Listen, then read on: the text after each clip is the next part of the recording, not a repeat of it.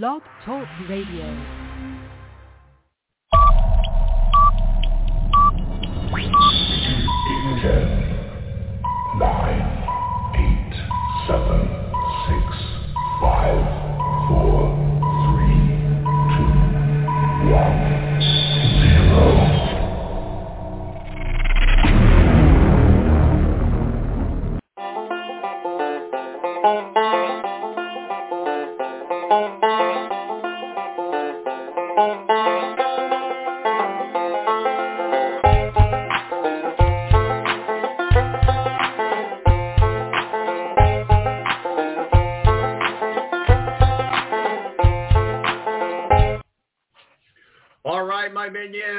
Welcome to The Balance, the final show of twenty twenty-one, and we are ready to say goodbye to twenty twenty-one and good riddance.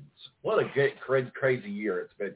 Maybe good, some good highlight points, but you know we're we're ending the year very much close to the way that we started the year, and so I'm about done with all of this virus stuff. Uh, we'll leave it at that. Well, that's another topic for another show. But today is our last show for twenty twenty-one, uh, as we allow our team and families to have time with uh, their their families on Christmas and New Year's and bring in the new year. And then we'll launch our brand new year on January eighth, twenty twenty-two. Adam Jividen, super Browns fan, um, super uh, Buckeye fan, our college football go-to guy, uh, is going to be joining us here in just a moment, standing by in the Balance green room. Also, Tony Donahue on tap today to break down the N B A. And yes, uh, the N B A, maybe not as crazy as the N F L this week. Uh, we're going to talk about that with Ed Kracz, beat writer for the Philadelphia Eagles, and, and uh, uh, S I dot com, our official N F L contributor, joins us at the end of the show to break down this crazy world in sports. And if you're a fantasy for, uh, football guy like myself and have uh, fantasy leagues throughout, we'll see what kind of an impact that this has um, this has going forward in the playoffs in the fantasy football world. My name's Tom Marquis, El Presidente, nine one seven, eight eight nine, eight five six. Stick around. It is about to get good.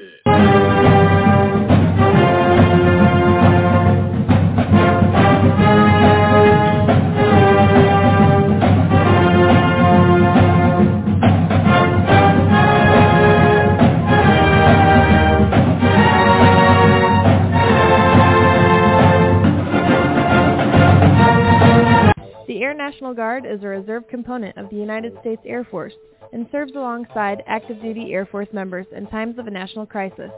In addition, the Air Guard serves the state and local community in a wide range of capacities.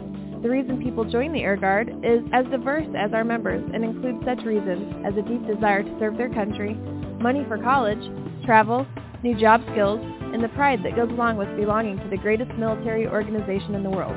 I joined because I felt a calling to serve my country, but I didn't want to be far away from my family. So the Indiana Air National Guard was a perfect fit for me. With over ninety-five different career opportunities to choose from and one hundred percent paid college tuition to any state-funded college, why not give us a call? Call one eight hundred, eight four one, three one zero three or visit online at go a n g dot com to find out more. Again, that's one eight hundred, eight four one, three one zero three.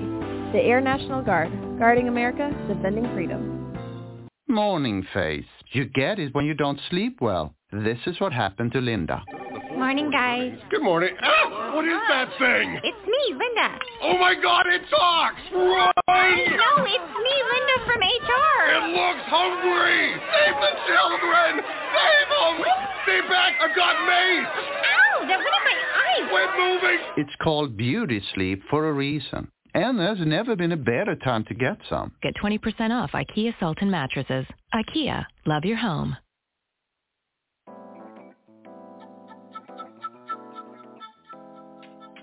Oh, hi. Uh, hey. I haven't seen on the board. Do you guys have Black Rifle coffee here? No, I'm sorry. We only carry good small batch coffee here. Well, it is great small batch coffee. Well, that really can't be unless it's fresh roasted. So, I don't, you know. Well, it is fresh roasted. I don't, I don't think you know what that means.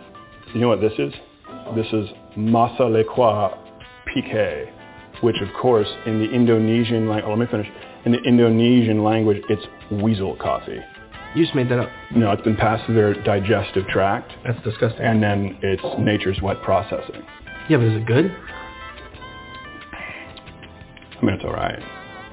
Are they investor philanthropists? Do they support good causes? Yeah, tons of causes. Veterans causes and first responder causes, but it doesn't matter because they make good coffee. So that's what I'm wanting. Do you have any? You know what? Actually, I'm I'm just going to order it. They make it fresh and roasted. Okay. Right. Black Rifle Coffee. It's good.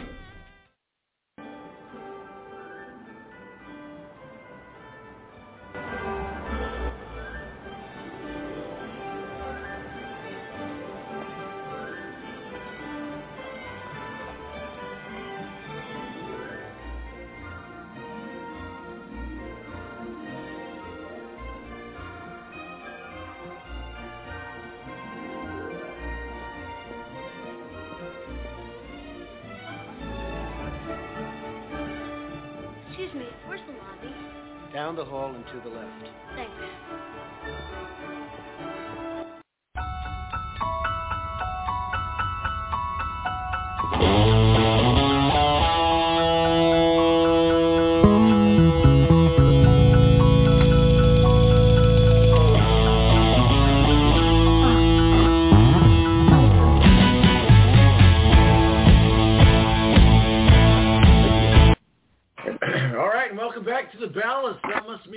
Christmas week. Joining us now is Santa Claus himself, Mister Adam Jividen. Adam, how are you, sir? I'm good, Tom. How are you? Oh, never better. You ready for Christmas? You bet. I was ready like a month ago. Ah, I, I know it's, you got a little one there. It's always fun to have the little ones uh, around at Christmas time and, and stuff. So I know it's fun with my granddaughter. You know, she's eleven years old. Does that tell you how old this guy's getting? My granddaughter's that, eleven years old. well, I, I, when, well, in all fairness, though, uh, my son is remarried, but he, her daughter, her son is two years old. So I guess I have a two-year-old grandson as well. But nonetheless, we we we jump into it. I hope you have your Black Rifle coffee. Of course, Adam, I know you don't need any coffee. but. Uh, uh, But yeah, Black Rifle Coffee, uh, make sure that it's a great Christmas gift. You can get some ordered. There's still time for it to, them to get there by Christmas. But guess what? You got to do it today. It, it, it really is a great organization, great coffee, every kind of coffee that, that, that you can get, you can think of. They just dropped a new flavor called seventeen seventy-three. So I can't wait to get that bag. But the good thing about it is when you buy a bag, you give a bag. I have a friend whose son's in the Navy, and that's all they serve on the ship is Black Rifle Coffee. So get yours at black rifle coffee dot com. Well, uh, here we are, Adam. It's college football prognostication week, I guess, as we li- as we look at some of the bowl games. We, we, we'll skip ahead of of the uh, Tulip Bowl games. We usually aggravate Rick with those, but uh, – He's he's working today, and we want to make sure that we – But, uh, you know, we, we've seen some coaching changes here over the last uh, week or so that we haven't really had a chance to talk about. Uh, when we look at the coaching carousel, what's the biggest, well, surprise? Are we surprised that Oregon has the coach that they have? What, what are your thoughts on the coaching carousel before we get into these bowl games? Yeah, I mean, I, I think the biggest surprise, honestly, was Brian Kelly to L S U, because mm-hmm. I, I mean, I don't, I don't think like Lincoln Riley, I think caught people off guard primarily because you never heard L S U in the conversation, but at right. the same time with them, you, you knew that L S or you knew that U S C was going to go big time hunting for their next hopefully superstar head coach, so it wasn't a, a big surprise. You know, we've heard for a while, every time there was like a major head coaching opening in the N F L, you always heard Lincoln Riley's name kind of thrown around. Mm-hmm. So it was never like a a shock that he was, you know, that, that he left for somewhere else. Hey, this is mine. Um, And and so that wasn't a big surprise. But Brian Kelly to L S U was the was the, the, the jaw dropper, primarily just because, like, you know, you just kind of assumed that he was he was gonna wrap up his career at Notre Dame. And at the same time, I, I know I remember when the news dropped, I, I I texted you and I said I would be shocked if Kelly makes it more than four years into that contract. Yeah, and we talked about it. You and know, this is a month. Go ahead. It, but because I mean, figure L S U has fired the last two coaches that won a national championship mm-hmm. two years after they won. Yeah. Well, yeah. Like we talked so about. So I don't, I don't know how Kelly lasts there. They, they have totally unreasonable expectations, and I think he was he was going there.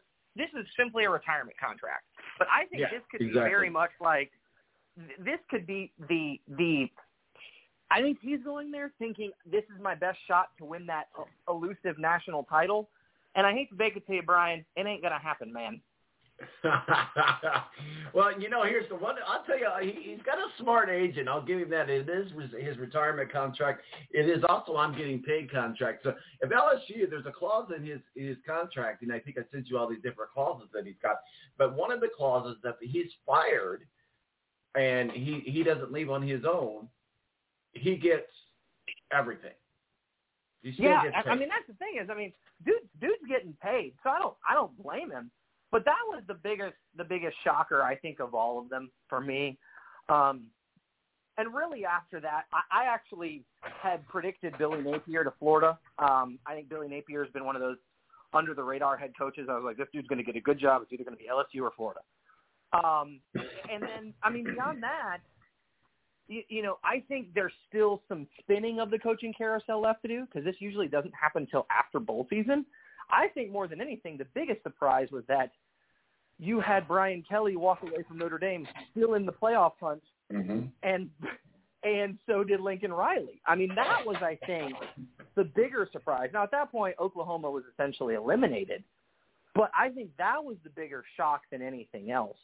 Um, Brent Venables to to Oklahoma wasn't a surprise. I don't personally know how good Brent Venables is going to be. Um, the other the other big thing about Clemson is Clemson got rocked. They lost their defensive coordinator. They lost their offensive coordinator. Mm-hmm. Both of those guys took a couple people with them. They promoted internally, which has worked for them for a little while. But I, I kind of you gotta gotta wonder if if the this kind of magical run that Clemson's been on, it it, it might be uh, it might be time to get off that uh, that train because I just I don't I don't see them retaining what they've been. It's it's a crashing, that's for sure. Well, let's get into some of these bowl games. Obviously, we know January tenth, the national championship will be right here in Indianapolis. Uh, before we get to some, the the uh, playoff uh, college playoff uh, games, let's talk about some of the games that we would normally talk about. Anyway, we'll start with Ohio State, obviously ten and two uh, against Utah, ten and three. Going to be a good game. It's the Rose Bowl in Pasadena, and you know a lot of times.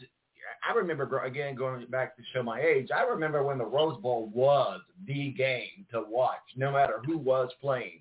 Uh, so in my mind, whenever I, I hear somebody go on the Rose Bowl, well, yep. hey, even if you're not part of the playoffs, uh, you're going to the Rose Bowl for that. That's huge. I mean, you got the Rose Bowl parade and everything.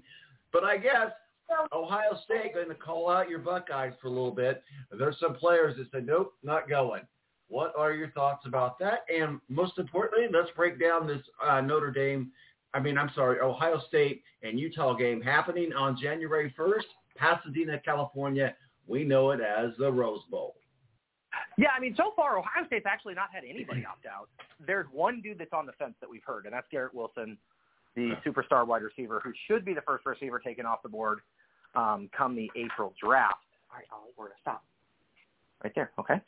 Um, so I, I think, I mean, Garrett Wilson is on the fence. Beyond that, I haven't heard of anybody that's opted out. Actually, we've had a whole bunch of players confirm that they are playing because um, I think Ohio State is pissed off. Um, this was the first time in a long time that we lost to that team up north, and all you've heard for the last two weeks is that we're soft, or months now almost, we're soft, we – you know, uh, basically uh, beat up on, on only only bad schools. Um, Desmond Howard had the audacity to run his mouth during the Heisman presentation with, like, out of nowhere, right, because he's a colossal douchebag. Um, I just think that's the thing is you're talking like there is enough there is enough bulletin board material. This Ohio State team is going to be fired up and be just ready to play because, as you said, if you're not in the playoffs, the Rose Bowl is probably the next best option. Um, mm-hmm. So I think it's going to be a really great game. No, Oliver. Utah absolutely laid the wood twice to Oregon. So, I mean, Utah is peaking at the right time. I think this legitimately will be the second, at worst, the second best game of the entire bowl season.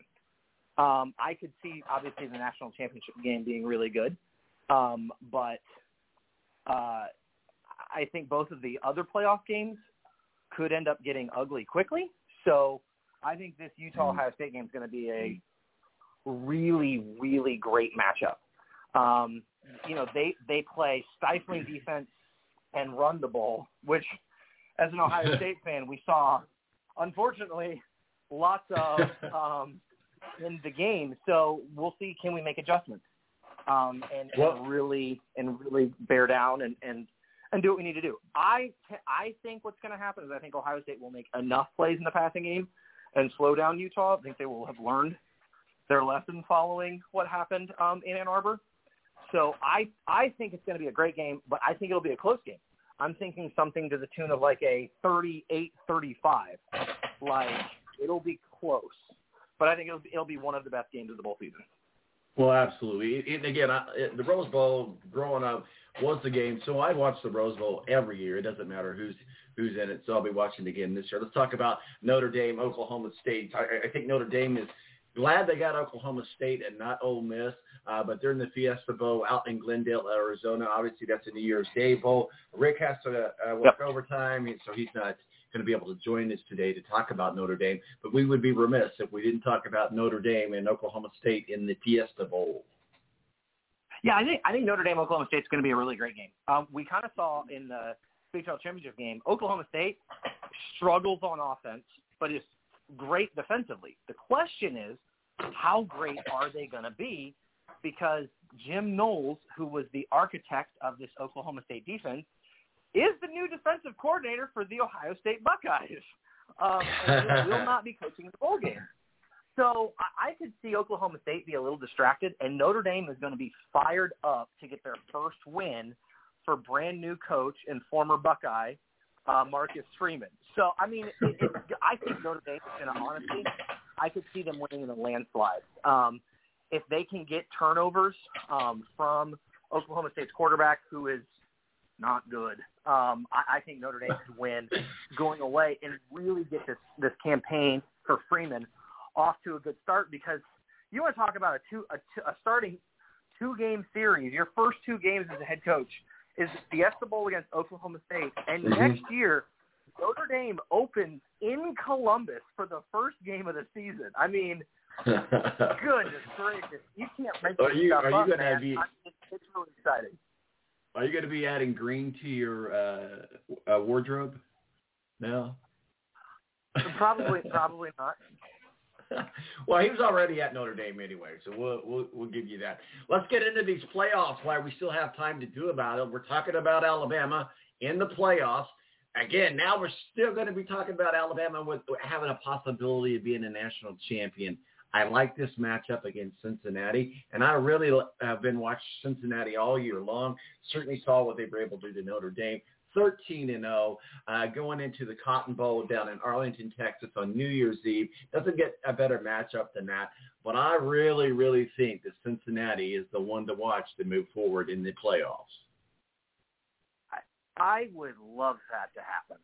If Ohio State can't win, give me Cincinnati. Mm-hmm. I just don't know. I don't think it's going to happen.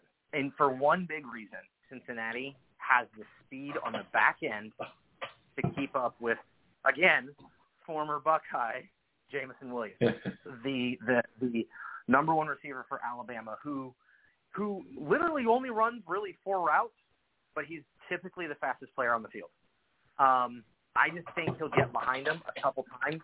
I think Cincinnati's going to play incredibly disciplined. If there is a team, I think if Cincinnati can knock off Alabama, that's the only shot, because I think if Alabama gets to the title game, Nick Saban just doesn't lose those games. So I, I, I would love to see Cincinnati win. I think Cincinnati's going to keep it closer than a lot of people expect, because I think that is a better football team than people are giving it credit for. The question's going to be is, will Alabama's players be looking ahead? Um, just assuming they're going to move on through and looking at another potential rematch against Georgia. Um, that if that happens and Cincinnati can come out and punch them in the mouth, I think that's the key for Cincinnati is they got to come out, be physical right away, and if they can put up a four or two, then it's a brand new game. Like, that's what has to happen, because if, if Alabama gets up early, they're just going to run away with it.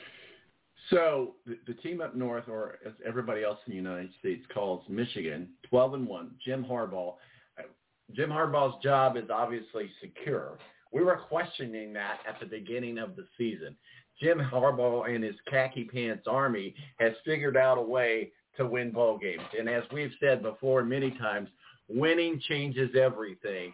Uh, Jim Harbaugh against the Georgia Bulldogs, both twelve and one in the Orange Bowl. If you want chaos in the playoffs, there's your, your bowl game to watch. Yep. Yeah. I mean, I mean, Georgia, Georgia's just, it comes down to what are they going to get from Stetson Bennett in this, in this passing game? Uh, you're talking about a dude that's, that's a walk-on. He's inaccurate. He's short.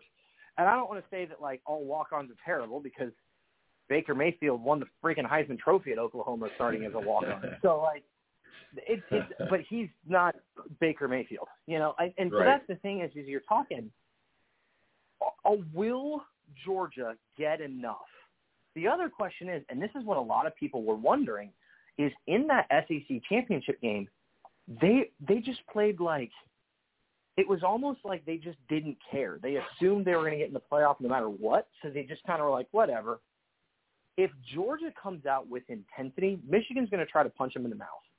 If Georgia can answer and do it right back, I don't think they can stand up to it, because if you saw during the regular season, they struggled, they being that team up north, struggled with Nebraska, with Penn State for a while.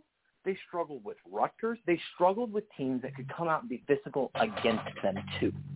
And if Georgia can do that, I do think this will be – a relatively low-scoring game, because really neither offense is, is really good. Ohio State, in our game, we just couldn't stop a freaking off-tackle run to save our lives. Um, so, I mean, if if Georgia can do that, then I, I just don't know how much offense Cade McNamara and Josh Gaddis can put together. So I I tend to think it's going to be Georgia that takes this game. I hope it's Georgia that wins this game. I don't root for the S E C very lo- often. If you play that team up north, I will root for you all day long. You got um, my vote, right? So, uh, exactly. So can we put it? Can we put it together that January tenth here in Indianapolis, Cincinnati and Georgia is going to meet for a matchup for a college football championship? I hope it's Cincinnati, Georgia. I I think it's going to be Alabama, Georgia. But I am, we always, I am, we always know that there's – until you show us something different, it's somehow there's a way Alabama finds its way, it finds I its know. way in. Yep, that's exactly right. Well, we don't have a lot of time left. A couple other bowls that, that we're lo- that we're looking at, obviously, is Michigan State sure. and Pittsburgh. Ole Miss versus Baylor. We have a mutual friend that went to Baylor. Hopefully she's pretty excited about the Bears. Uh, but those are the other uh, – January first uh, bowl games that I think are having a lot of attention. On these other bowl games, Michigan State versus Pittsburgh, Ole Miss versus Baylor, uh, what are your thoughts? Yeah, I think, well, I think this is – one of those is going to get ugly quickly, and that's uh, the Michigan State-Pittsburgh game, because Kenny Pickett, the quarterback from Pittsburgh, opted out, and he's their entire offense. I think Michigan State's going to get the win from Mel Tucker. He's going to keep the momentum they have going in that program. Um, and I think they win kind of going away. Ole Miss, um, I'm honestly really surprised that Lane Kiffin didn't take one of the bigger jobs. Um, really, really surprised, actually. Um, I think they've got um, Matt Corral, their their highly rated quarterback, who might be the first quarterback taken off the board um, in the draft, in a, in a weak quarterback draft class. Um, I, he's he's playing. I think that Ole Miss ah, – this one's tough because I think Baylor is peaking right now. They are playing their best football of the season. But I think Lane Kiffin and Matt Corral are going to put just enough offense up. I think that's going to be a barn burner um, because uh, you could have a, a situation where just big plays back and forth. That's going to be one to watch. I tend to think Ole Miss wins in a squeaker, um, but if Baylor pulls it out, it would not surprise me whatsoever. That one's really a coin flip. If you're a bettor, do not pick that game. because it, it really is a coin flip.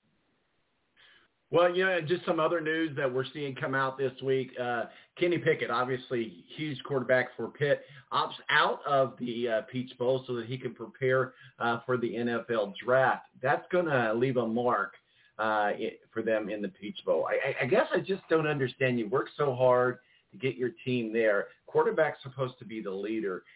I mean, see it through. I mean, if you're if you're that good yeah. to be in the N F L, missing a Peach Bowl, I mean, playing in the, the Peach Bowl or bowl, insert name here, is not going to affect your chances of going to the N F L. Yeah, honestly, it kind of surprises me because I kind of figured if Pickett had a big Peach Bowl, he would vault himself to the top mm-hmm. of the quarterback. Exactly.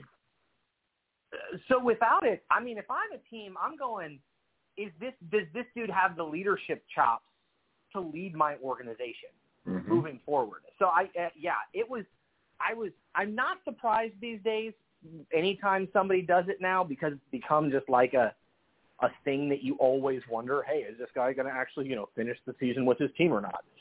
Um, but for a quarterback, that just, I feel like that draws so many red flags. I can especially understand it if you're a high impact player.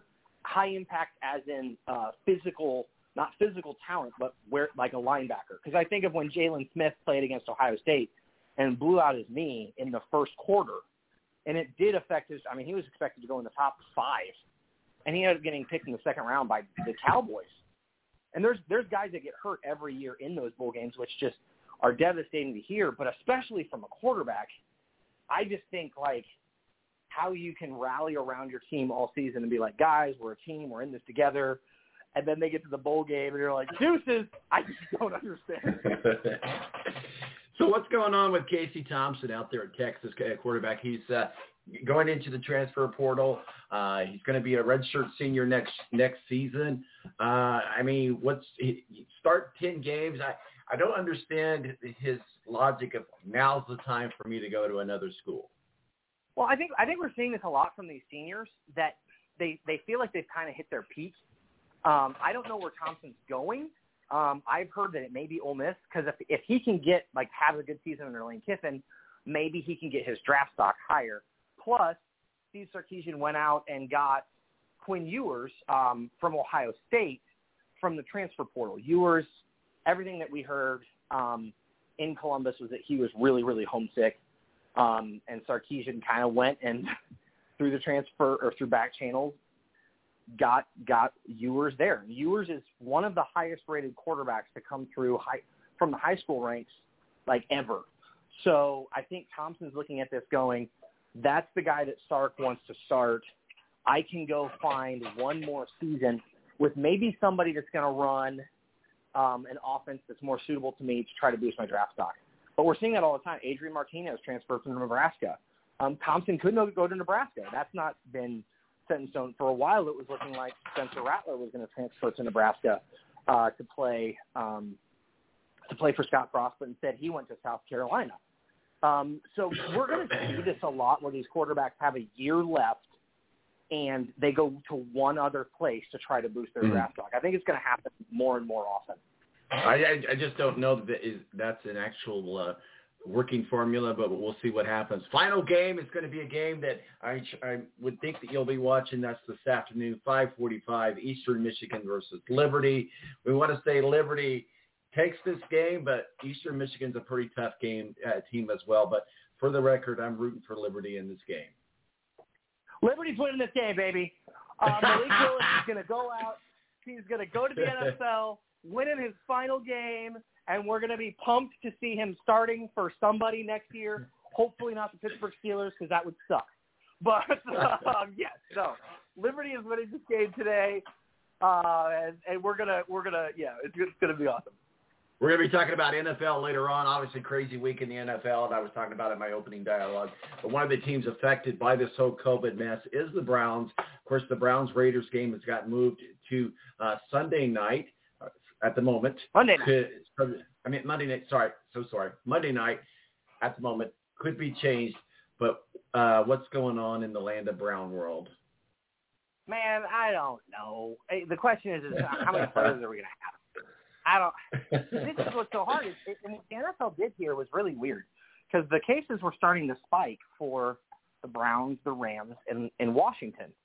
And what they did was is they went, they let the team practice, and then after practice, they went and tested the entire team, and then we're like, oh, hey, there's another ten guys that that tested positive. And what's killing me is. And this is ultimately why they moved, because the N F L P A fought back and said, you can't just spot test the entire team for three teams and not everybody else. Because if you did it for everybody else, who knows how many dudes are asymptomatic that are vaccinated that then test positive. Adam, you, and you so do that's know, ultimately you do know why they pushed it. Test- now, will it help? I don't know. You know, people have been tested uh, positive for COVID for years. They just called it the flu. I know. Another topic for another show. Hey, are you sticking around to talk N B A? You got to go. I know you're playing daddy. I got to get well. going. But I will say this about the N B A. J B. Bickerstaff is so far coach of the year for what he's doing in Cleveland. If you don't, if you're an N B A fan and you don't know what's happening with the Cavs, they are straight up just – slaying people. So go watch the Cavs if you can see them. Look into their games, because they'll go on these runs where they play amazing defense, and they're they're calling them in Cleveland a Cavalanche, because they'll score like six. They'll go on this sixteen oh run fueled by our bigs. That's just ridiculous. They're a super fun team to watch. So go check them out. Adam Jividen, super Browns fan, super dad, super guy all around. Hey, uh, there's something coming your way, so be watching for it, sir. Awesome.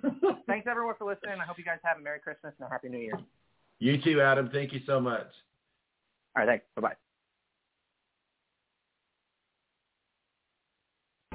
Mister Grinch, you really are a heel. You're as cuddly as a cactus. You're as charming as an eel. Mister Grinch, you're a bad banana with a... greasy black peel.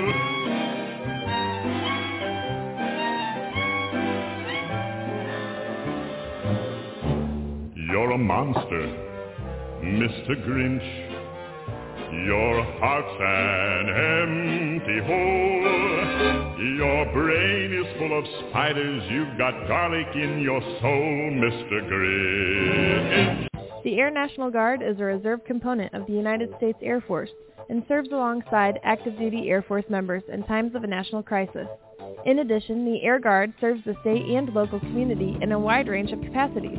The reason people join the Air Guard is as diverse as our members and includes such reasons as a deep desire to serve their country, money for college, travel, new job skills, and the pride that goes along with belonging to the greatest military organization in the world. I joined because I felt a calling to serve my country, but I didn't want to be far away from my family, so the Indiana Air National Guard was a perfect fit for me. With over ninety-five different career opportunities to choose from and one hundred percent paid college tuition to any state-funded college, why not give us a call? Call one eight hundred, eight four one, three one zero three or visit online at go a n g dot com to find out more. Again, that's one eight hundred, eight four one, three one zero three. The Air National Guard, Guarding America, defending freedom. I got, I got. I can't believe it. I've been playing four on four with a barbershop quartet. Pass the ball, pass the rock. We're open, just pass the ball. Nah, I can't believe how easy it was to save hundreds of dollars on my car insurance with Geico. Yeah. Shoot the J, J, shoot the J. Believe it, Geico could save you fifteen percent or more on car insurance. For more. Morning face. You get it when you don't sleep well. This is what happened to Linda. Morning, guys. Good morning. Ah, what is that thing? It's me, Linda. Oh, my God, it talks. Run! No, it's me, Linda from H R. It looks hungry. Save the children. Save them. Stay back. I've got mace. Ow, that went in my eye. We're moving. It's called beauty sleep for a reason. And there's never been a better time to get some. Get twenty percent off IKEA Sultan mattresses. IKEA, love your home.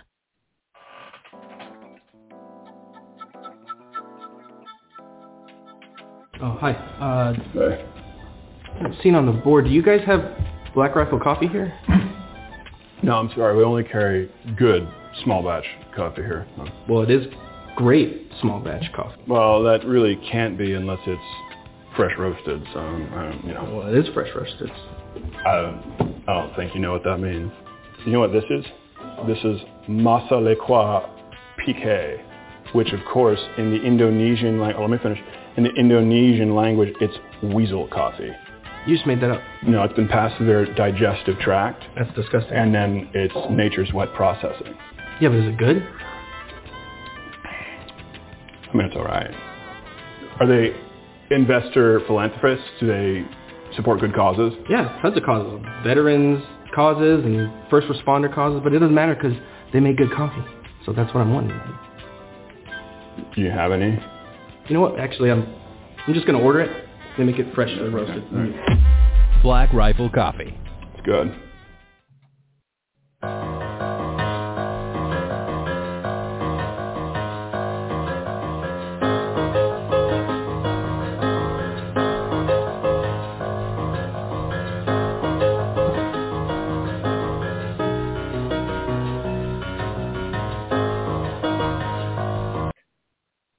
Welcome back to Balance. My name's Tom Marquis. It is Christmas show. It's also our last show of twenty twenty-one. And as after this show, we'll uh, close the doors up until uh, January eighth, twenty twenty-two. We'll be back uh, next year. Thanks to Adam Jividen for helping us break down college football.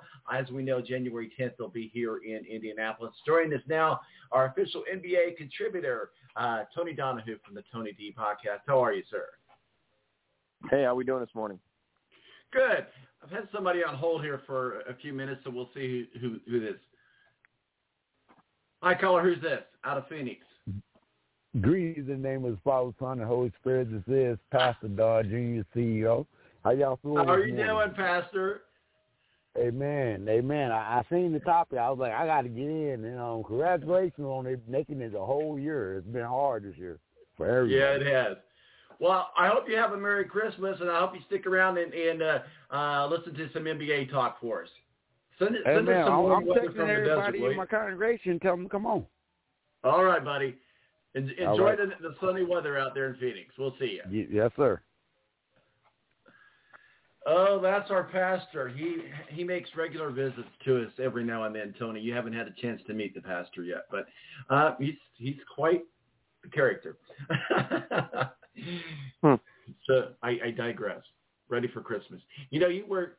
The, the thing about it is, when you work with John, you got to screen all those calls. I don't have a screener. You want to be my screener, uh, Tony? You just got to roll. You just got to roll with it. You never know. Hey, you know, all your years of being a screener, I know we're going to digress off a topic. What's the What's the craziest screening call you ever got that you can say on the air? Um, you know, I mean. The the thing with, with, with what we did in radio was we kind of embraced the craziness. We kind of embraced the guys that, you know, we're going to go off the off the rails, off the hooks. Um, probably nothing too crazy. Um, you know, a lot of people in the Colts always listen, so sometimes, you know, they would call in too, but that, nothing too yeah. out of the ordinary. Uh, the post game. So let's talk a little bit. Let's get into our N B A. Obviously, we start here at home uh, with with the Pacers. The Pacers are, uh, are back on the road against the Heat on the twenty-first. Uh, got a good win on Thursday. Uh, I guess. Uh, I mean, yeah, on Thursday over the Pistons. Let's talk about this trade rumors that's going on. Obviously, I think that there's th- three trade targets for the Indiana Pacers to retool the roster.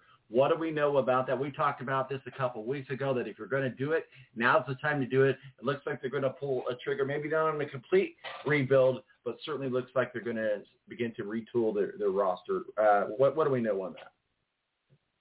Well, unfortunately, the, the guy with the highest uh, trade value right now is the guy that most fans don't want in the trade, and that's Domantas Sabonis. Um You know, he's got the best trade value right now because he's an all-star. He's a guy that can score. He's a double-double machine. Uh, Miles Turner has some trade value as well. Uh, he could be dealt to a contender, a guy that can play that swing four or five position but can knock down threes when needed. Um, he's a rim protector, but, um, you know, he's a guy that, that still might have some learning and some growing to do, and maybe that maybe he flourishes in a different system. I mean, he's been the same Miles Turner with three different – with three different coaches, so you kind of know what you have in him. And then, you know, you hope you get T J Warren back that can provide some scoring. But guys like Jeremy Lamb and Brad Wanamaker, these are just guys. You know, these are just role-playing guys that that are asked to, to do a little bit more than what they're they're capable of right now, and it's just not quite working out. So, you know, maybe Karis LeVert's on the trading block. Um, it's going to be tough for anybody to kind of want him just because he's proved that he is a guy that isn't going to stay healthy. He's not been a guy that's been healthy. Um, you know, he had he found out about some heart issues when he was traded here. He missed some time. He missed a lot of time in Brooklyn.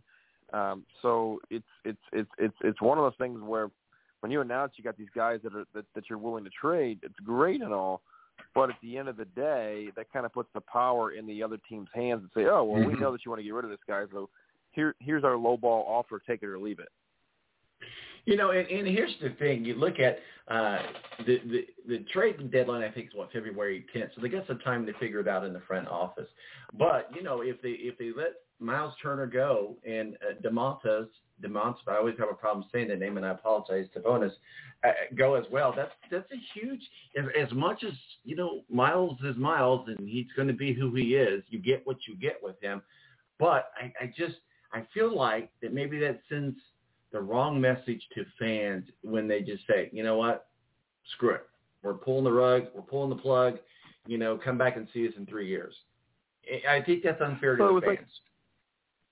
Like, I, I think that there was these rumors going around that Miles wanted out, and then there was the whole thing with the Athletics that there was there was speculation that the Pacers are ready to blow it up, and the Pacers are ready to trade some guys away and, and, and try to gain uh, trade or try to gain draft picks back. And then, you know, Herb Simon came out at eighty-seven years old and says, quote, I really like this little team of ours. And, you know, kind of just almost sounded like he hadn't even watched the team all year. I mean, do they have some good pieces? Yeah. Have they meshed together well? No. Has Rick Carlisle been the coach that we wanted him to be so far? No. The problem with trading these guys away and stockpiling draft picks is, It's, unless you're drafted in the top five, you know, six through twentieth, that's tough to, to, to balance who's got talent and who should be drafted. And the Pacers have proven to us over the last ten years that they're just not a very good team when it comes to the N B A draft. Well, we'll see what happens. I mean, I don't know where, where we're going to be talking about with the playoffs with the Pacers, but we got some uh, time to get that. You know, a crazy story with the Nets. So leave it to the Nets to, to just give us something to talk about and yak about. Obviously, this week we've seen a, an increase across the board in N F L, obviously being uh, heavily affected by COVID, uh, positive COVIDs, uh, the N B A positive COVIDs. You know, we see Kyrie, Kyrie Irving, however, a few months ago says, I'm not taking the vaccination. The, uh, and the Nets gave him an ultimatum and said, hey, you take the vaccination or you don't play. He's like, okay, I'll take a paycheck. I ain't playing, and I'm not getting vaccinated. But now – They, they their roster's depleted, and now they need him on the road, but not at home. But so what was so important with the vaccination before, and I don't want to get down this vaccination wormhole because it's very easy to do, but what was a few months ago very important to the Nets that he be vaccinated, but now it's you can rejoin us unvaccinated, but be on the road. It looks to me like you're more of a danger to the team by being on the road because you're traveling, going to hotel rooms and all that. And, but now, Kyrie Irving, we need you. Come back. We, we, we're going to let you play on the road. It seems kind of corny. I mean, I just think it's one of those things where with the Nets in Brooklyn and New York, you know, you were you were asked to be vaccinated. It's mandated to be vaccinated if you're going to be in the arena, if you're going to be be there. And he decided not to get that playing. And, you know, you got guys like Kevin Durant and James Harden that are playing way more minutes than what they should. They're playing forty to forty-two minutes a night instead of thirty-two to thirty-five. And, you know, over a course of a couple months, I mean, that that's three or four extra total games that they are playing than what they are used to. And so they need another guy that can, that can perform and, and play off the bench. So it'll take it'll take a while for Kyrie to get his feet wet, and then only playing on the road games doesn't help. And if he doesn't want to get the vaccination, I mean, that's on him. There's nothing that we can do about that. That's his decision. Um, but, yeah, I mean, that's just that's the mandate in Brooklyn. And if you're going to play for the team at home or go to the arena, you need to be vaccinated, and he's simply not. I guess he's going to get paid no matter what. You know, Anthony Davis uh, twisted his knee against the Timberwolves, I believe it was last night, and fell in the, the tunnel going back to the locker room. That's going to be a huge uh, thing for the Lakers to to lose Anthony Davis for any extended period of time. Do we know any updates on him? I haven't seen anything out of out of that. I mean, that's a team that's also been been hurt with injuries. They don't have a lot of role players. Um, we know that Westbrook's been, been been banged up. He missed a few uh, he missed a few games here about a week or two ago. So um, you know, we'll see. Uh, that's that's a team that we know. LeBron likes to kind of shut everybody down at times. He likes to take some time off, rest to make sure that his team's ready for the playoffs. And he doesn't matter, you know, he doesn't care if they're a second seed or a seven seed. He knows once they get to the playoffs, it's going to be tough to beat them. So. Um, We'll see. We'll see. We'll see what happens with Anthony Davis.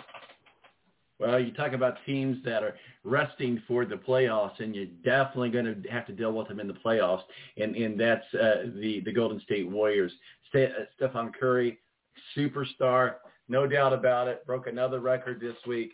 Uh, he's resting as well as Draymond Green against the Tornado, tornado Raptors, the Raptors. Um, no big surprise there, but I mean, do what what do we think about rested players? Because we we see it in the N F L, but I know a lot like a lot of uh, fans will go see want to go see like if the Warriors come to the Pacers, you see a lot of Curry jerseys. And so, just as an example, they were here recently. Had they decided to say we're going to rest Curry at Indianapolis, then the the fans that are Curry fans don't get to see Curry. That's where I've always thought that maybe they could come in for a few minutes, uh, whatever. I, I I don't know. What are your thoughts on the resting, I guess, is the ultimate question there. Well, I'll say this. I thought that there was a chance that he was going to rest on Monday night because he didn't get the record last Saturday when they were um, on the road in Philadelphia. That was a nationally televised game on A B C. And then Monday in Indianapolis, I just thought, you know, there's no way he's going to break this record. He needs seven um and they want him to do it on the, the N B A wants him to do it on national television, knowing that Wednesday they were in the Garden, the Mecca of basketball, on E S P N, and then last night they were on E S P N against Boston as well. So it was good to see him get that on Wednesday. I was at the game on Monday night. There was a lot of Warriors fans. Um, you know, tough. If if you buy and you spend money, it sucks that that player is not going to play, but that is what it is. You probably should be cheering for the home team anyway.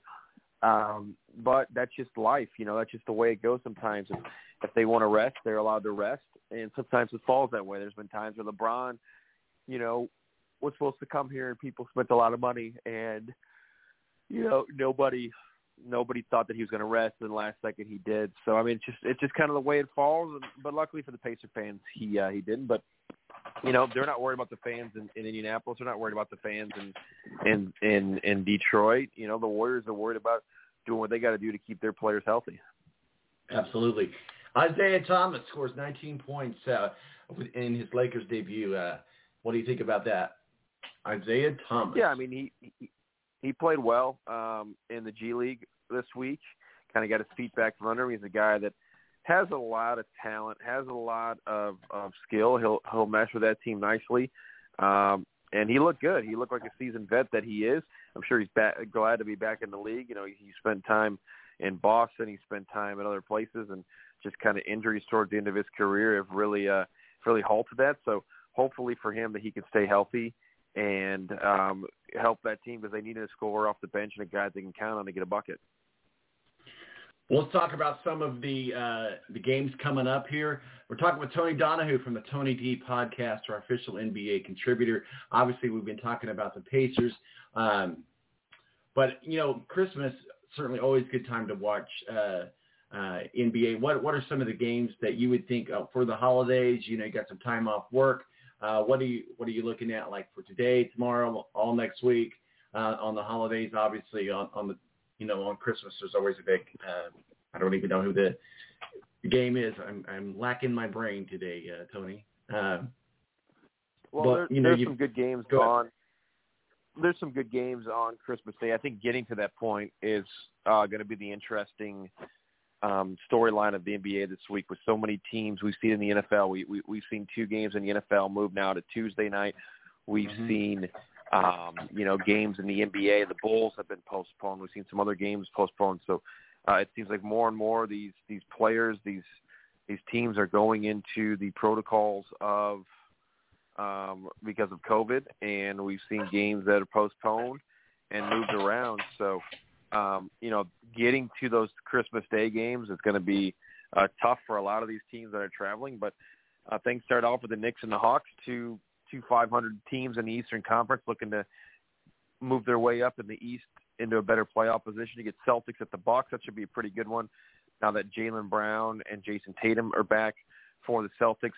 Uh, the big one will be at five o'clock Christmas Eve, so you're going to have to be flipping back and forth between uh, the Phoenix Suns and the Warriors game, and then across the street in town, the Cardinals are hosting the Colts. N F L-wise, so that's the best game of the day right there, is Warriors-Suns. Then you follow up with Nets, Lakers, and Mavericks-Jazz. So it should be a pretty good day for you to get a, to get a little nap in after getting up early and uh, trying on some of your new pajamas, watching a little N B A action leading you up to the Colts game. There you go. Uh, always got to have some of those new pajamas. You're going to get your bunny, uh, like Christmas Story, uh, the the bunny. Uh, I know you got it. There you go. Come on. The big, the big floppy ears and everything to get to go along with it. You mentioned the Colts, and that's certainly our next segment as we go into the N F L uh, segment. We'll be talking about that. But the Colts tonight against the Lakers. That's a, I said Lakers, boing uh, against the Patriots. Um, well, that would be some. That would be an interesting game, wouldn't it? The Colts and the Lakers. Colts, uh, the Colts uh, tackling LeBron James, and uh, I digress. But uh, so the Colts and the Patriots tonight, let's just say it. It's a must win. Every game here on out is a must win. And we need help from the league as well. Do the Colts get to the playoffs? It's scary to say yes. It's scary to look at, but we got to get past the Patriots. And we know that even if Tom Brady's not there, the Patriots and the Colts always take the gloves off and come out a swinging. Yeah, I mean, look, you, you, this was this was shifted to prime time for a reason. This is a game that um, both teams need. The Colts at seven and six, looking to get to eight and six. The Patriots currently um, leading their division at nine and four, trying to get some more space between them and Buffalo. Um, yeah, you've got to win this game, because this is a team that um, you know you're going to be fighting in playoff positioning for. Uh, the Colts now go to Arizona next week. If they can get a win today um, and get to eight and six, the Cardinals are a really good football team. Kyler Murray is playing well, but they're his number one option, and and, uh, and DeAndre Hopkins is currently out, and as far as we know, not playing. I think he's out the rest of the year. Then you get a Raiders team who has been up and down all year. You need the Jaguars, so you've got to at least finish two and two the remainder of the year. That would get you to nine and eight, which is exactly where I have them at the beginning of the year. They might be good enough to get you in the wild card, but if you can win out, you're certainly in the playoffs. Tony Donahue from the Tony T podcast. Uh, Jonas, uh, Tony, got any big plans for the uh, a holiday? Are you headed up north? Uh, family? Uh, what you got going on? Yep, I'm going to go spend a week in Northwest Indiana with the nephews and my niece, play a lot of football, play a lot of their basketball, watch a lot of football, watch a lot of basketball, um, and just enjoy the company and enjoy the time off and uh, be back ready, refreshed here in the new year. Nice. That's Bulls territory up there.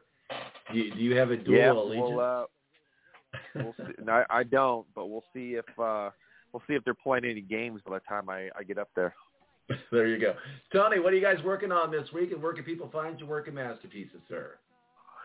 Yeah, I had a nice little podcast about some of the bowl games, um, some of the some of my favorite bowl games to watch, a little bit on the Pacers. Next week we'll talk a little uh, more about the Colts coming off tonight's game and uh, what it means for the playoff picture and if Wentz is going to lead this team in his first year to a playoff appearance. Well, Tony, we appreciate all that you've contributed to the show this year. We will see you next year. Have a great holiday. All right. Take care, guys. Thanks. Tony Donahue of the Tony D Podcast uh, joins us for our N B A segment of our official N B A contributor. Check out his podcast. Really, actually, is a pretty good podcast. Uh, so uh, join join him. I will listen to him for that as well. My name's Tom Marquis, El Presidente. Right around the corner is another fan, uh, another favorite of the show, Ed Kracz, beat writer for the Philadelphia Eagles and Inside dot com. Going to break down this crazy world, what's going on in the N F L. We'll be right back right here on the Balance Radio Network. What a fine-looking jewel.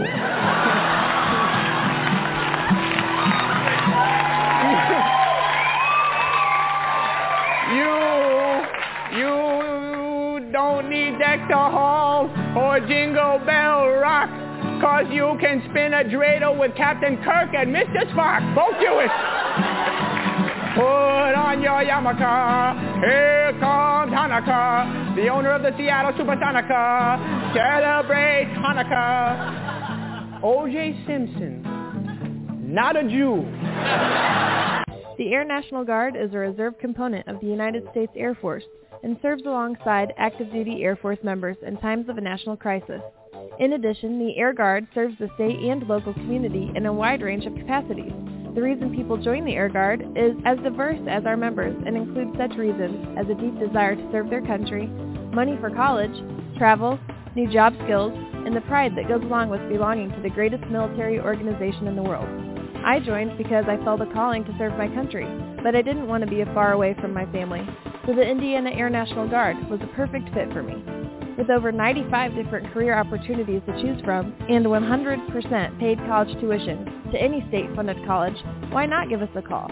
Call one eight hundred, eight four one, three one zero three or visit online at go A N G dot com to find out more.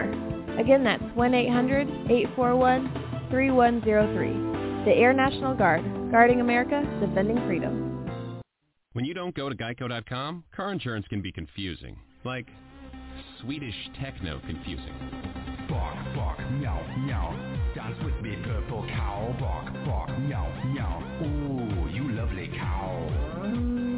Geico makes it easy. With twenty-four seven access, all you have to do is go to geico dot com and you could save money on car insurance. It just makes sense. Unlike, you know. Dance with me, purple cow. I like your move. When you don't go to geico dot com, car insurance can be hard. Like early nineties heavy metal hard. I'm yelling! Screaming, and I'm loud. Roar. Geico makes it easy. You can review and update your policy or report a claim on geico dot com or the Geico mobile app.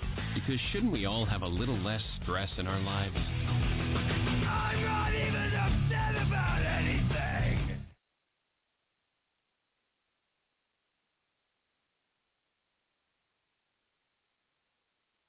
Morning face. You get it when you don't sleep well. This is what happened to Linda. Morning, guys. Good morning. Ah, what is that thing? It's me, Linda. Oh, my God, it talks. Run! No, it's me, Linda from H R. It looks hungry. Save the children. Save them. Stay back. I've got mace. Ow, that went in my eye. We're moving. It's called beauty sleep for a reason. And there's never been a better time to get some. Get twenty percent off IKEA Sultan mattresses. IKEA, love your home.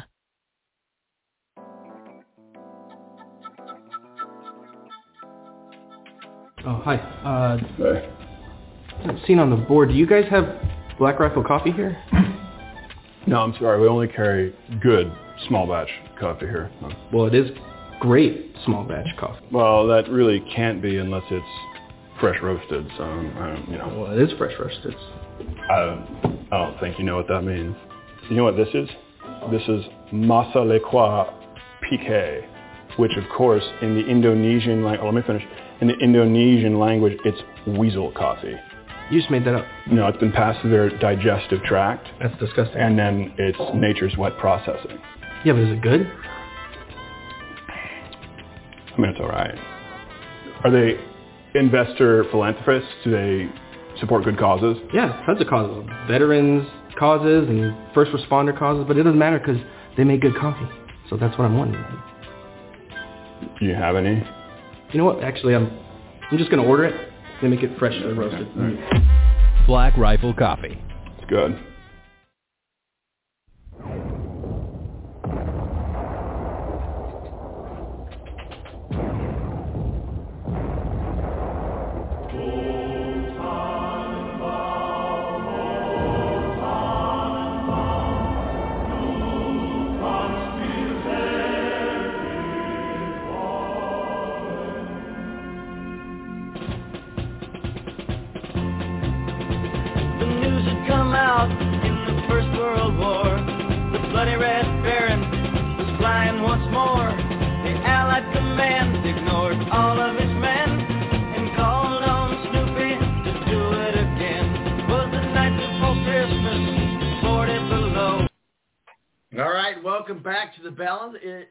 Christmas show. Thank you to Adam Jividen, a super Buckeye fans and Browns fan, uh, talking a little bit about what's going on in the college football. And of course, January tenth, they'll be here in Indianapolis for the college football championship. Tony Donahue, the Tony D podcast, and our official N B A contributors breaking it. Uh, all the what's the, the goings on in the world of the N B A. But joining us now is our own Red Baron, Mister Ed Kracz, beat writer for the Philadelphia Eagles and S I dot com. How are you, sir? Hey, I'm I'm doing good. How you doing? Good. Do you remember the Red Baron? Of course I do. I, I, I guess if I'm the Red, I guess if I'm the Red Baron, you're Snoopy, right? That's right. I tell you, man. It, you know, we show our age the older we get. My, I was just saying earlier on in the show, my granddaughter's eleven years old. It's hard to believe that they grow up so fast. And my son's remarried, and and. Uh, his wife has a two-year-old boy, so I guess I have a two-year-old grandson as well. Uh, but Christmas is always fun uh, with the kids and, and so forth. You got any big plans for the fam? You headed into the city? You staying there at home, or? Uh, for Christmas, we usually uh, do Christmas Eve at my sister's house, so I will be heading there. Uh, you know, with her family and my sisters all come, and you know we spend the, the night the night together. And, And then uh, the next day, no, we don't really do a whole lot. We used to when my grand, uh, my in-laws were alive, but they're both passed on now, so we just kind of lay low on Christmas Day. Um, yeah, so you know, maybe I'll go to a movie. I don't know, any good there, movies out there? There's a there's a lot of movies that are coming out. You know, there's the new Spider-Man movie. They say that's supposed to be a Christmas. Saw it last set. night. Did you? Saw it well, last don't night. Give me any spoilers because I, I do want to. I do want to see it. I, I'm, I'm not anti-theater because of the COVID or anything. I just don't like people. No, I'm just kidding. I actually like going to uh, the, the theater. I just don't get there as, as much as, as I do. I stream everything now. You can almost really, you know, yeah. any movie that you can get, go to the theater, you can get streamed to your home, and, and you really pay pretty much the same amount, and the popcorn's cheaper. So I, well, what you I don't digress. Get that big – that big screen and the really loud sound. Like we That's last right. night, we were in the second row. The, the movie was sold out. We got tickets. My wife got tickets a couple weeks ago, and uh, but, but every seat was filled. And you know, and it was a very enthusiastic crowd. People were cheering. There were a lot of fanboys in the crowd. People were cheering, you know, uh-huh. at certain points, and you know, it was a very enthusiastic crowd. So I, you know, I kind of enjoyed that. I, you know, it was kind of a neat theater experience last night. Well, that's good. I know it's been getting a lot of hype, and a lot of people are, are saying it's probably one of the best Spider movies, Spider-Man movies of all time. So I'm really interested in, in doing that. Well, let's get into our own movie, uh, theatrics, if you will, in the N F L. Crazy world it is. It looks like we're going to be watching N F L most of the week. And, you know, uh, you know the fantasy football uh, uh, playoffs are going to get all jacked up, but that's okay. We live for chaos, I guess. Let's start with the Eagles. What do we know about the Eagles, the COVID? Obviously, big news coming out of the Eagles, and uh, we'll start with them, the Philadelphia Eagles, as they get ready for could be week fifteen. Yeah, well, you know, I guess you could even be more general and just talk about COVID and how it, it has mm-hmm. impacted the weekend. Uh, you know, the Eagles kind of got caught up in the Washington football team's uh, inability to manage its own health, uh, you know, with over twenty players testing positive for, you know, this COVID uh, situation. So, you know, the N F L moved that game to Tuesday at seven. Uh, the Eagles, I think there's only been three games that have been played, or two games that have been played on a Tuesday night since nineteen forty-six. One of them was last year when the Tennessee Titans and the Bills played. Uh, and the other time was when the Eagles and the Vikings played in twenty ten, and that was a snowstorm that forced Uh, snowstorm in the Philadelphia area that forced that game from uh, Sunday to Tuesday. And that was really the beginning of the end for the Eagles back then. They lost to Joe Webb, a backup quarterback in that game, and uh, they didn't win another game. That was week uh, fifteen, or yeah, when they played sixteen games, and that was the next to last game. They lost that game and sent them into a tailspin. Five days later, they lost to the Cowboys when they were playing for a, a bye, and then they lost in the first round of the playoffs to the Packers. So, you know, it'll be interesting to see how they respond to this change in, in, in day.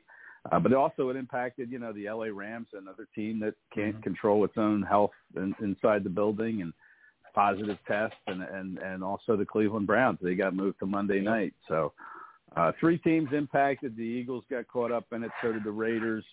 Uh, and so did the Seahawks, who are playing the Rams on Tuesday night. But, yeah, it's uh, none of these teams are happy. I know the Eagles are really, really not happy about this. You know, they were ready to play Sunday. They even preferred to have would have played Monday. Um, but it's a slippery slope the N F L's on here, because what happens now if uh, you know, the Eagles have an outbreak on Monday, or the or the Seahawks, or you know, even the even the Vikings or the Raiders? I mean, it's just uh, you know, listen, I it's a shame what's going on, and I understand what the N F L's trying to do. I think they're going to stop testing players now that are not. Uh, un- that are not uh, I guess they're going to stop testing players who are healthy. Uh, you know, it used to kind of just be the blanket test, and I think it still is, you know, as a player and even a media member. If you're fine and not feeling any effects, you're getting tested, and you can get popped for whatever this Omicron variant is, which my understanding is, is if you're vaccinated, it's nothing more really than a cold. You know, I mean, it's, exactly. it's not a big deal, but Uh, you know, so maybe the N F L is going to take away that testing of healthy players and just test players who are showing symptoms. And I think that will help immensely uh, in getting this season to the finish line. Well, here's the thing. And with the N F L, you got to want an N B A, whatever, N C double A, insert uh, organization here. But specifically talk about the N F L, because I kind of feel like, you hate to use the word fear porn, but they are just in the overabundance of caution, and I understand why they're doing that. And, and we we don't want to go back to where we were at uh, at the beginning of this year and the end of last year, but we certainly want to be able to move on with our, our lives. And, you know, I, I heard a joke this week that said, you know, people have been testing positive uh, for COVID for, for years. They just called it the flu. So, you know, here, here's the thing. You can be symptomatic of a lot of different things. Uh, at some point, I agree with you, they got to just stop testing for every little thing and, and, and let it be at that, because it's just going to push – I think that I don't think it's, it's fair to the fans, because you think about the amount of money that uh, fans spend to get a ticket. Now, granted, yeah, that ticket is good for them when they go to the game. Whenever it's postponed, that's not the point. The point is that, that we're up against Christmas. People have lives. People have jobs. People have other obligations that they set aside on a Sunday to be able to go. So I think in a lot of ways, you're, you're not only affecting the players. I know you want to keep everybody safe. You also want to keep the fans safe. Nobody wants to go back to the days where there was empty stadiums. Uh, so do, do you think that maybe the N F L is just going too far on this uh, COVID stuff, and then we'll yeah, be I, I, well, I, I, I, I, Yeah, I, I think, you know, you're right. People want to get on with their lives, and, and I get it. And, you know, I think if you're healthy, you know, for instance, you know, I have it every week. Uh, every Wednesday, you know, we have to go to the Eagles facility and they test us. And, I, you know, I, I feel great. And, you know, for ninety minutes, I'm standing there waiting to, you know, they then they make you wait in the parking lot. You know, and for ninety minutes, there's, you know, fifteen of us standing there waiting for our phones to ding with a text saying negative or positive. And, you know, it's like hitting the lottery. Phone dings, guy looks at it, hey, I'm clear, and he goes in the facility. So, I mean, it's uh, mine took ninety minutes, and I'm sweating it out. I'm thinking, you know, I feel great. What happens if I test negative here? You know, then what? Because I feel fantastic. I don't feel sick. I don't have the sniffles. I don't have a sore throat, no fever. I mean, I feel fine. I mean, why am I being tested if I feel fine? I mean, if I don't feel fine, okay, I self-report, and then you test and you see, okay, do, do I have just a cold or do I have something more, you know, virus-related? Uh, you know, and I think that's what the N F L is going to do this week, is they're going to just test people that are self-reporting sick. And you have to, of course, if you're a player, be honest and say, yeah, I don't feel well, and then get tested. But if you feel okay, and that's what Ron Rivera, you know, the Washington coach, he talked to us earlier in the week, and he said, like, you know, yeah, I got all these guys on the COVID list, but to be honest, half of them have no symptoms. Half of them feel fantastic. They feel good. And yet here they have this positive test. You know, what, I, you know, I, I don't know. I don't know what the answer is, but it's certainly you can't test healthy people anymore. It's just going to lead to a big can of worms, and we're never going to get this season finished, I don't think. Absolutely. I mean, certainly the Eagles are the latest uh, group of uh, t- uh, players that are just seeing the spike in, in, in the positive test. Well, let's just kind of go through these games. Speaking of positive, I'm remaining positive about tonight, Ed. the the Patriots and the Colts on prime time. Uh, the Patriots, I mean, the Colts are in a good position, in, in a scary position, because we never thought we'd get this far. Do we get into the playoffs? I don't know. That's, that's not going to be decided tonight. But we're going to have to continue to win and get help from other people to even get into the playoffs. But the Patriots, the Colts tonight, it should be a really, really good game. Uh, it, as as we all know, the, the Colts and the Patriots, they have no love for each other, to say to say the least. Uh, so, you know, certainly the with the Patriots being here at home, there's that energy there. Uh, really excited to see that game tonight. But Colts are seven and six, and the New England Patriots are the New England Patriots, and they're coming in at nine and six. Uh, and Bill Belichick is still going to do what Bill Belichick does. And I think, you know, he has two jo- two jobs: prepare for the next week for the Indi- uh, for the for the uh, whoever they're playing, and prepare every day to beat the Indianapolis Colts. That's his his mindset. So he's coming in with a mindset that he's going to do some serious damage to the Colts. And the unfortunate thing, if, if Carson Wentz and can't hold up, and the defense has problems, Uh, the the Patriots are just going to, you know, smash us in the face, and that's going to be detrimental to the Colts. When you look at the Patriots at the Colts tonight, what are your thoughts? Well, uh, uh, I thought you guys just hated the Patriots because of Tom Brady. Now they have a whole new quarterback over there, but I guess Bill Belichick is still, you know, uh, the Sith Lord uh, in a lot of people's minds, especially in Indianapolis. So, Uh, yeah, I think it's going to be a terrific game. I, you know, I'm I'm happy this game's being played. I think the earlier game was was kiboshed. That was supposed to be with the Browns and the Raiders, but that'll be Monday now. So you're going to have to wait till eight fifteen to get your N F L fix. I know there's a lot of college bowl games on today, but um, you know, the, uh, yeah, I, I think it's a good matchup. I mean, you know, the, the Patriots defense is, you know, one of the hottest defenses probably Uh, in the league right now, and I think offensively the Colts are playing about as well as about any other team's offense in the league at the moment. And, you know, a lot of that obviously has to do with Jonathan Taylor and that run game. And, you know, Carson Wentz is doing enough to keep that team, uh, you know, in the playoff picture here. I think the Colts are, what, the sixth seed right now in the playoffs if things ended uh, today. But, of course, they don't. Right. We still have another four games That's to right. go here. So, Uh, and it starts tonight, and I think this is going to be a real good matchup of a hot defense and a hot offense. And, you know, I, I typically like a defense in that scenario, but this is a league that's built for offense. So, you know, I, I, you know, I think the Colts have a, you know, a real good shot to win this game. I really do. And, uh, you know, I like the fact that it's in Indianapolis, right? And the big home crowd will be there. And I think that defense is good enough to give Mac Jones some trouble moving the ball. But the Patriots already won a game where Mac Jones only threw it, what, three times? Yeah. And they just ran the heck out of it against the Bills. So they can beat you a couple different ways on offense, New England, but mostly they do it with defense. But I think the Colts can do enough against this defense uh, to put pa- the Patriots on their heels and find a way to, to, to get a big win here and, and keep their playoff standing strong. Well, this is the time of year where we say must win, and we are in a must-win situation. So they, they have to do, come to work tonight, get the job done, check that box off. I mentioned earlier that we need help from other other teams. One of those teams is the Pittsburgh Steelers. It's tomorrow against the Titans. The Titans are on, on the road against the Steelers. The Steelers historically play very well there at Heinz Field and in Pittsburgh. Uh, have a huge, uh, loud stadium at home, so hopefully that home field advantage will, will help them out. You know, root for the Steelers tomorrow because we need the help from them against the Titans tomorrow.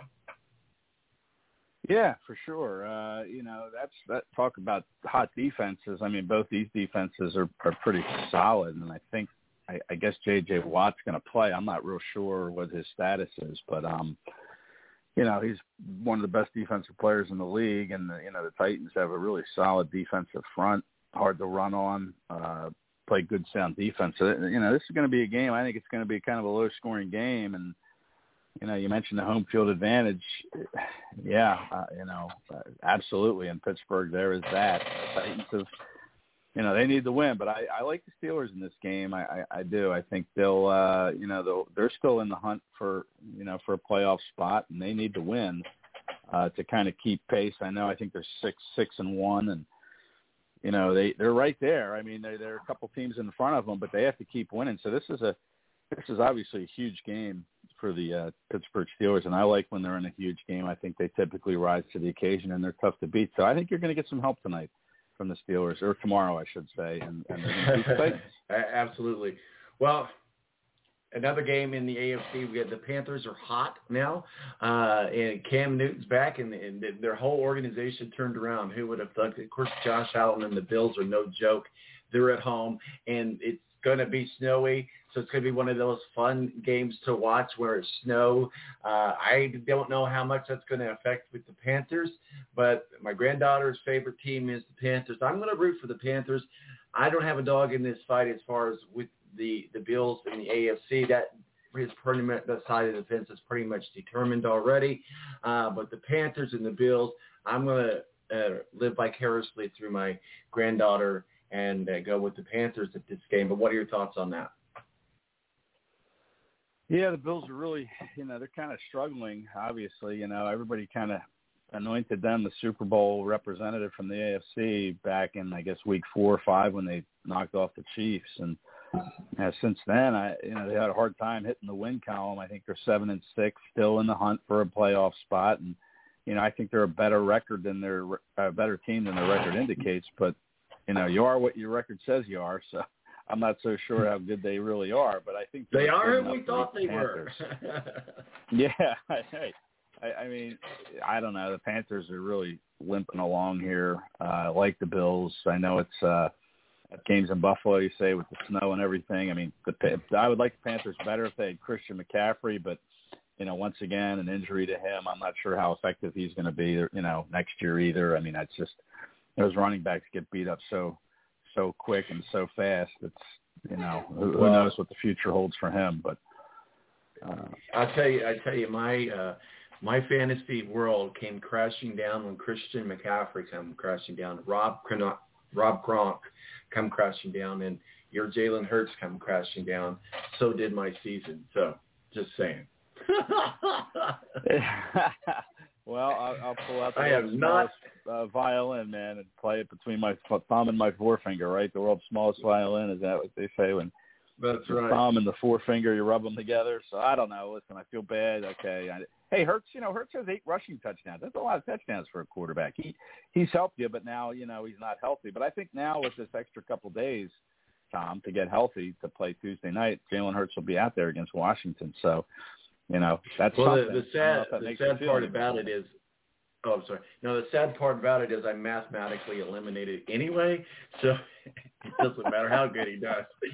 And so uh, it is. Okay. But the good thing is our uh, Melissa, uh, you know, our producer as well, behind the scenes gal, is in first place in our balanced uh, uh, fantasy league, and she looks to take it all. She's a Super Bowl champion. Possibility. It's not awesome. one yet. It's not one yet. Well, so, my so rec- I keep telling. Well. I would say study that roster, Tom. You know, look at her roster, look at her way and how she does things when she drafts, and, and you know, copy it. Uh, I'll give you, I'll give you, I'll give you uh, two two names with the Indianapolis Colts: uh, uh, Pittman Junior and um, uh, why do I have a brain fart? Only the best Taylor? running back in the league. Uh, yeah, yeah. Those two players on her team. That's that's the reason. Why did I forget that name? It's like I've been saying that name over and over again, and I've anointed him as a Colts god, you know? yeah. We yeah, he's their we best haven't had player. a guy like that in a while, since uh, Edgerrin James, yeah. maybe. I don't know. But, yeah. you know, what? talk about it's the Colts That's a good needing, comparison. Yeah. You talk about the Colts needing the help from other teams. So do the Eagles, and well, Eagles got to take care of business against Washington on Tuesday, obviously. Uh, but the Cowboys and the Giants, you guys need a little help from the Giants in this particular scenario, uh, don't you believe, to to boost you along with the Cowboys and the Giants? Well, I, I think the Cowboys are the best team in the N F C. I think they're going to win the division. They're nine and four. You know, the Eagles are six and seven. There's four games left. I, I don't think they have any chance of, of winning the division. Uh, and, and they do kind of control their own destiny. They have three of their four home games, or three of their four games are at home. Uh, hasn't been particularly kind to them home field. They've only won one time in front of the home crowd, and that was their most recent outing against the Saints. But Uh, you would think that that would be to their benefit, uh, you know. So actually, this is the first time that they're playing two home games in a row all season, which was against Washington and the Giants, and now they're going to play those games in a span of five days. So not exactly a, a kind schedule, but the Eagles control their own destiny. You know, they're, if if they can find a way to to win three of these four, I think they're going to get in at nine and eight as a wild card, um, you know, but. Question is, they've been so inconsistent all year. They've only won two games in a row once, uh, you know, so they're not very consistent. And I'm not sure they'll be able to find that in the last month here, but we'll see. I mean, that they do need, they don't need help to win, to get in the playoffs. All they have to do is win, I think, three or four to get in. I don't think they're going to win the division. So, um, you know, whereas, you know, the, the Colts do need help for sure to win, you know, their division. Yeah. Uh, It, but even if they don't, I think the Colts will get in. But they just have to win. I know their schedule's tough, the Colts. You know, they got the Cardinals next week. and then, Next week, yeah. Uh, yeah, so on that's, Christmas. You know, obviously that's it. Oh, is that a – wow, okay. So, yeah, Merry yeah. Christmas. That's a good way to spend the day, huh? Uh, I tell you what, they, speaking of – some... Oh, no, I'm sorry, go ahead. No, I was going to say, and then I think they play the, the Raiders after that on New Year's uh, yeah. January second, I think. So, I mean, that, those are two, that's tough back-to-back. Well, that's exactly what I was going to say. You know, I was talking with Rick. We know he's a Lions fan, uh, and he's, you know, he's just rooting for the first round pick of the twenty twenty-two draft, uh, which has now been postponed because of COVID. Oh, no, it hasn't. Don't say that, please. No, yeah, don't, don't I know it. No, no. no. Uh, well, who does he think they're going to pick? Who, who does he think they're taking with that pick? Does he? Has I he let in on that? Told me. He hasn't told me. He's bounced around a couple of names, so we'll, we'll we'll see what happens. But the Cardinals are at Detroit. I mean, let, we, we, we make jokes about Detroit, but Detroit has been right there in a lot of games. They've lost a lot of games they should have won. Now, that's no excuse, but they've had a very good showing at home. But Kyle Murray's back, and he's hot. He's my other quarterback, but still, it doesn't matter. Uh, I'm I'm just going to keep leaning on my, my terrible, uh, the fantasy gods hate me. But Kyle Murray's back. He's hot. And the Cardinals have been good all year long. They had a little bit of a slump, but now they've got, it appears that they've got themselves back in, in order. One would think on paper that the Cardinals could go to the Lions and check off the box to get that done. But they're, again, like I just said, the, the Lions have been playing very strong at home. What are your thoughts, the Cardinals and the Lions? Cardinals win, and period. no, I, listen, I know the Lions didn't play well, but listen, the Eagles went into Detroit and they beat them. Then they put up forty-four points. They, they, they. Right. I think it was forty-four to six. I mean, you know, they're they're not that good. Uh, they really aren't. And Arizona is, I think they're undefeated on the road. I think this is their last road game. They're looking to go eight and zero on the road, and I just don't see it not happening. I, I really don't. I mean, I think you know, Cardinals are coming off a, a tough loss. I think to. Uh, It was at Green Bay, maybe. I can't remember. But, you know, they're coming off a tough loss there. Uh, and, uh, you know, I just think that this is a way they're going to get better. I, don't, I really don't think the Lions are that good, to be honest. I, I just don't. I know they've played some teams tough, but, you know, like I said earlier, you are what your record is, and they're one eleven and one, and that's just dreadful. They're going to probably – I think they're going to fulfill Rick, Rick's uh, Christmas wish, and they're going to get the top pick in the draft. Well, the last time the Colts had the top pick in the draft, well, we know how that turned out. Any which way, Washington yeah. on Tuesday, yeah. Tuesday uh, they're at home in Philadelphia. We hope that all the postponements and stuff has, has worked its way through the system and that we won't have any more postponements. But as we know now, Washington at the Eagles, uh, you want to break down that game for us, sir? Yeah, I mean – You know, again, you don't you don't know who Washington's going to have available. You know, coming on off the COVID list, uh, you know they put their quarterback Tyler Heineke on the COVID list on Friday. I don't know if he's vaccinated or unvaccinated, but if you're unvaccinated, you have to miss a minimum of, of ten days. So, you know, if he's unvaccinated, he's out. Uh, I think Kyle Allen, their backup, was supposed to be eligible to come off the COVID list on Saturday. I'm not sure he has done that yet. Of course, he doesn't have to now because they don't play till Tuesday. But you know, you don't know who they're going to have. You know, playing. Uh, you know, it looked like Terry McLaurin, the receiver, he was injured. Looks like he was limited in practice this week. He's got another two days. So he'll probably be available. Their defensive line though is, you know, not doing well with COVID and injuries. So you don't know who's available to really make an educated guess. Yeah, but I just exactly. think, you know. Yeah, I, but I just think the Eagles are, are, you know, they're at home. They're not happy with this postponement. I mean, they've only had two players put on the COVID list, the Eagles, and they're not happy that they're kind of being punished here for, you know, taking care of, of their own house while Washington was unable to do that and contain anything. Uh, so they're not happy. They're at home. Uh, Jalen Hurts will probably return. The Eagles are, are relatively healthy. They're going to get Jordan Howard back, the running back. I think, you know, this is an offense. They've run over one hundred. They're the number one ranked running offense in the N F L. Uh, you know, they've run for over one hundred seventy-five yards in their last six games, which is the first time in Philadelphia. That's happened since nineteen fifty.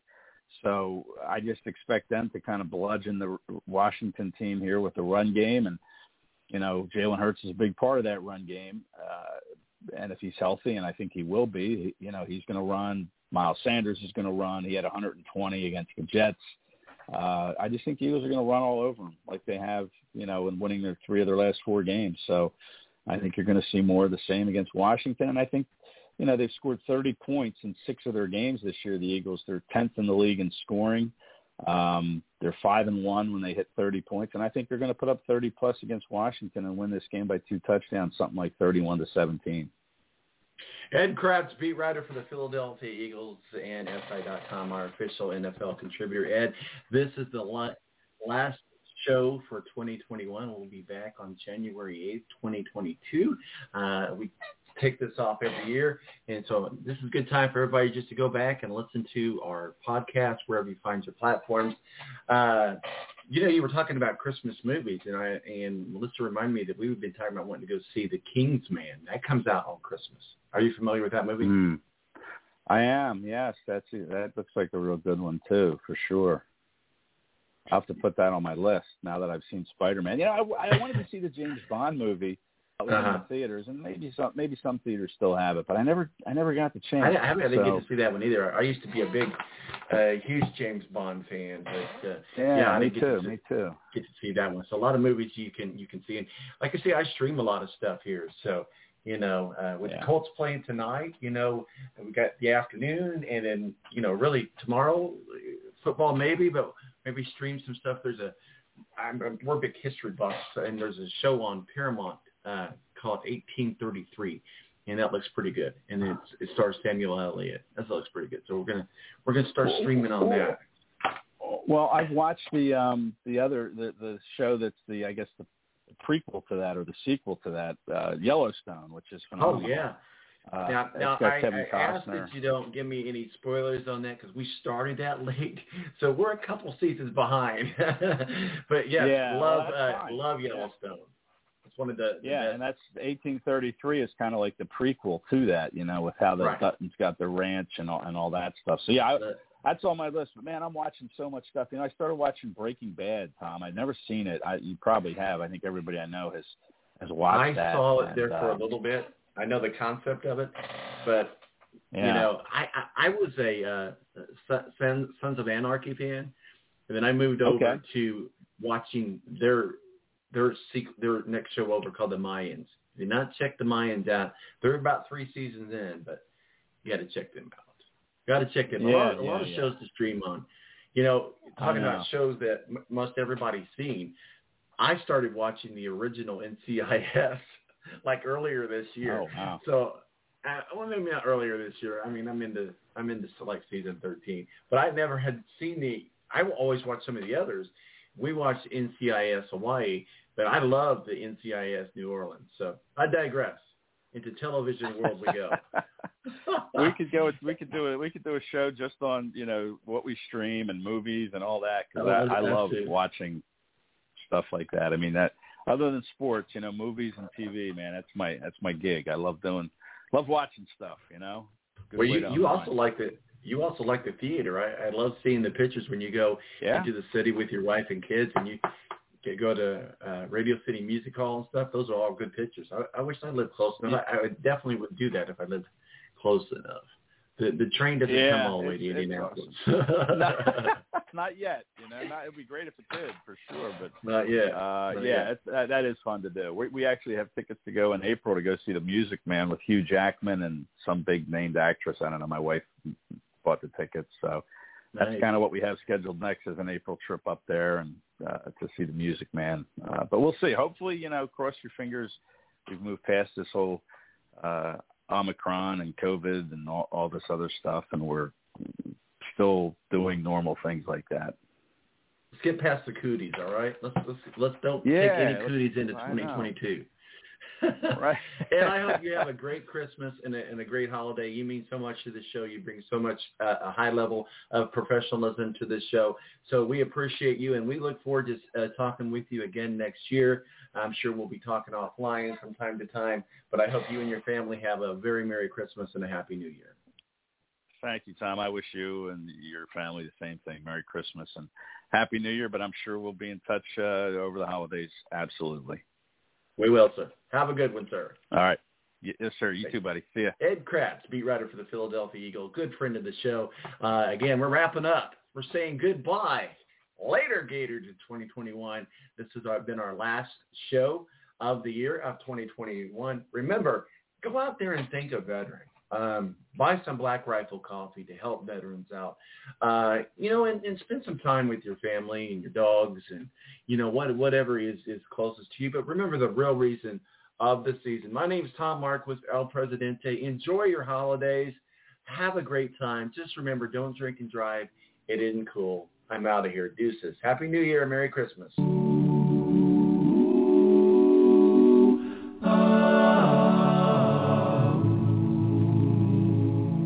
Christmas time is here, and Christmas songs you love to hear. Thoughts of joy and hope and cheer, but mostly shopping, shopping, shopping. Christmas, Christmas time is here. The sleigh bells and the red-nosed deer. Songs and songs we love to hear, all played a thousand times each year. Heard this same song twenty times, and it's only Halloween. It's sunny and cold outside.